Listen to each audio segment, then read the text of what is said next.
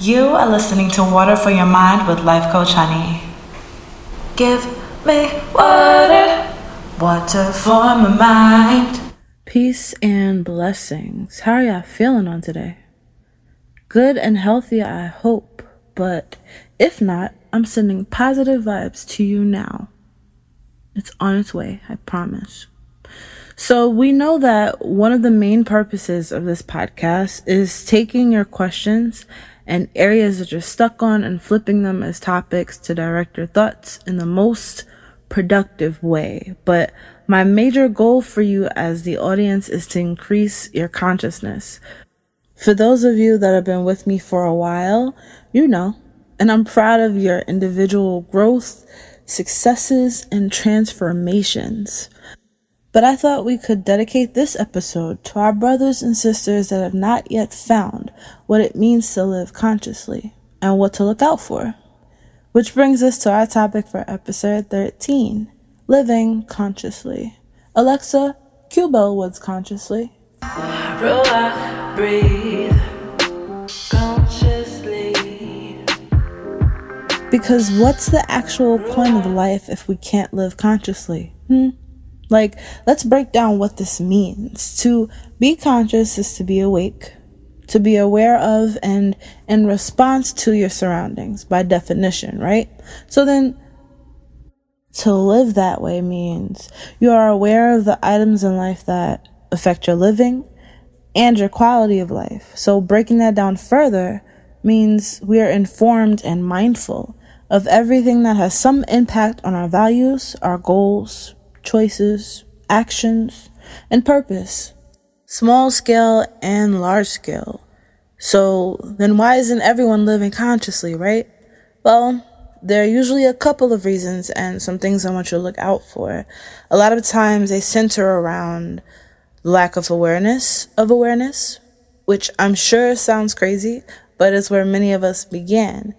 Reasons also center around people choosing not to, because of unpleasant or even complacent feelings that drive us effortlessly, which I encourage you to not be ashamed about. Shame will not serve you here.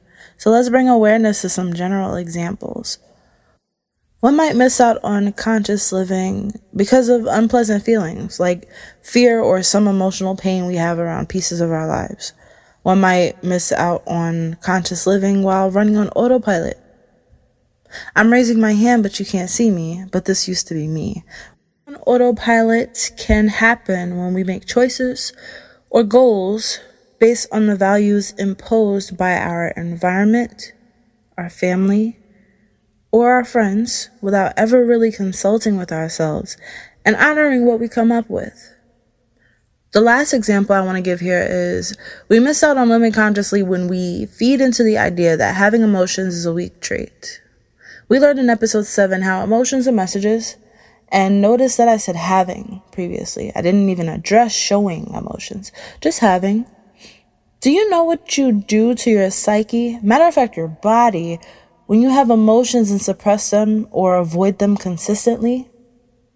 Forget that it leads to challenges like depression, anxiety, and other chronic diseases, but even loss of memory, bro. Memory? I think it's absurd to lose literal recollections of life because we did not want to have an emotion.